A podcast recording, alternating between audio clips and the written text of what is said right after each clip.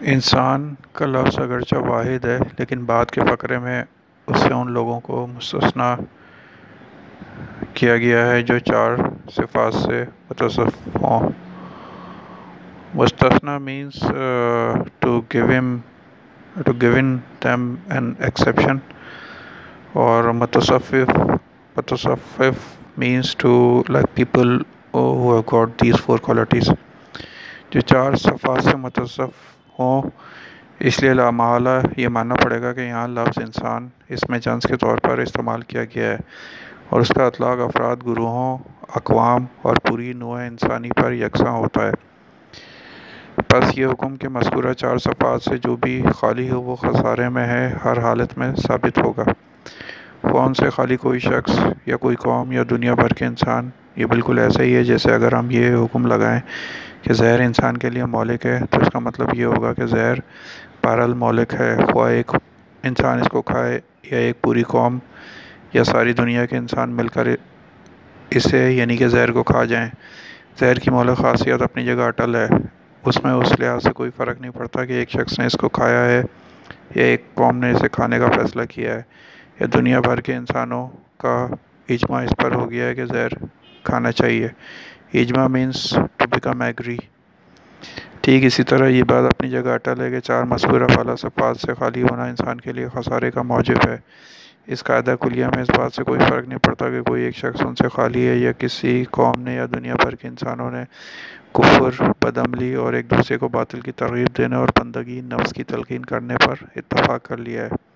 یعنی کہ ہر شخص وہ برائی پہ کھڑا ہو گیا قصہ مختصر یہ کہ اب یہ دیکھیے کہ خسارے کا لفظ قرآن مجید کس معنی میں استعمال کرتا ہے، لغت کے اعتبار سے خسارہ، نفع کی ضد ہے۔ اور تجارت میں اس لفظ کا استعمال اس حالت میں بھی ہوتا ہے جب کسی ایک سودے میں گھاٹا ہے۔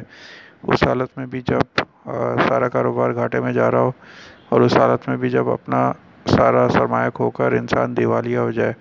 قرآن مجید اسی اپنا سارا سرمایہ کھو کر آدمی دیوالیہ ہو جائے۔ قرآن مجید اسی لفظ کو اپنی خاص اصطلاح بنا کر فلاح کے مقابلے میں استعمال کرتا ہے اور جس طرح اس کا تصور ہے، فلاح محض دنیاوی خوشحالی کا ہم معنی نہیں ہے، بلکہ دنیا سے لے کر آخرت تک انسان کی حقیقی کامیابی پر حاوی ہے۔ اس طرح اس کا تصور تصور خسران بھی محض دنیاوی ناکامی یا خستہ حالی کا ہم معنی نہیں ہے، بلکہ دنیا سے لے کر آخرت تک انسان کی حقیقی ناکامی و نامرادی پر حاوی ہے۔ فلاح اور خسران۔ خسران کہتے ہیں لاس کو یا گھاٹے کو۔ فلاح اور خسران دونوں کے قرآن تصور کی تشریح اس سے پہلے ہم متعدد مقامات پر کر چکے ہیں، اس لیے ان کے عادے کی حاجت نہیں ملازہ و تفہیم القرآن۔ اس کے ساتھ یہ بات بھی اچھی طرح سمجھ لینی چاہیے کہ اگرچہ قرآن کے نزدیک حقیقی فلاح آخرت میں انسان کی کامیابی اور حقیقی خسارہ وہاں اس کی ناکامی ہے یعنی آخرت میں۔ لیکن اس دنیا میں بھی جس چیز کا نام لوگوں نے فلاح رکھ چھوڑا ہے، وہ دراصل فلاح نہیں، بلکہ اس کا انجام خود ہی اس دنیا میں خسارہ ہے۔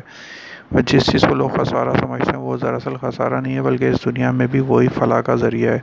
اس حقیقت کو قرآن مجید میں کئی مقامات پر بیان کیا ہے اور ہر جگہ ہم نے اس کی تشریح کر دی ہے۔ ملاحظہ و تفہیم القرآن، جلد دوم۔ اچھا ابھی یہ تفہیم القرآن تو اوبیسلی نہیں ہے ہمارے پاس، تو وہ وہ جب ہوگا تو پھر دیکھیں گے اسے بس جب قرآن پورے زور اور قطعیت کے ساتھ کہتا ہے کہ در حقیقت انسان بڑے خسارے میں ہے، تو اس کا مطلب دنیا اور آخرت دونوں کا خسارہ ہے۔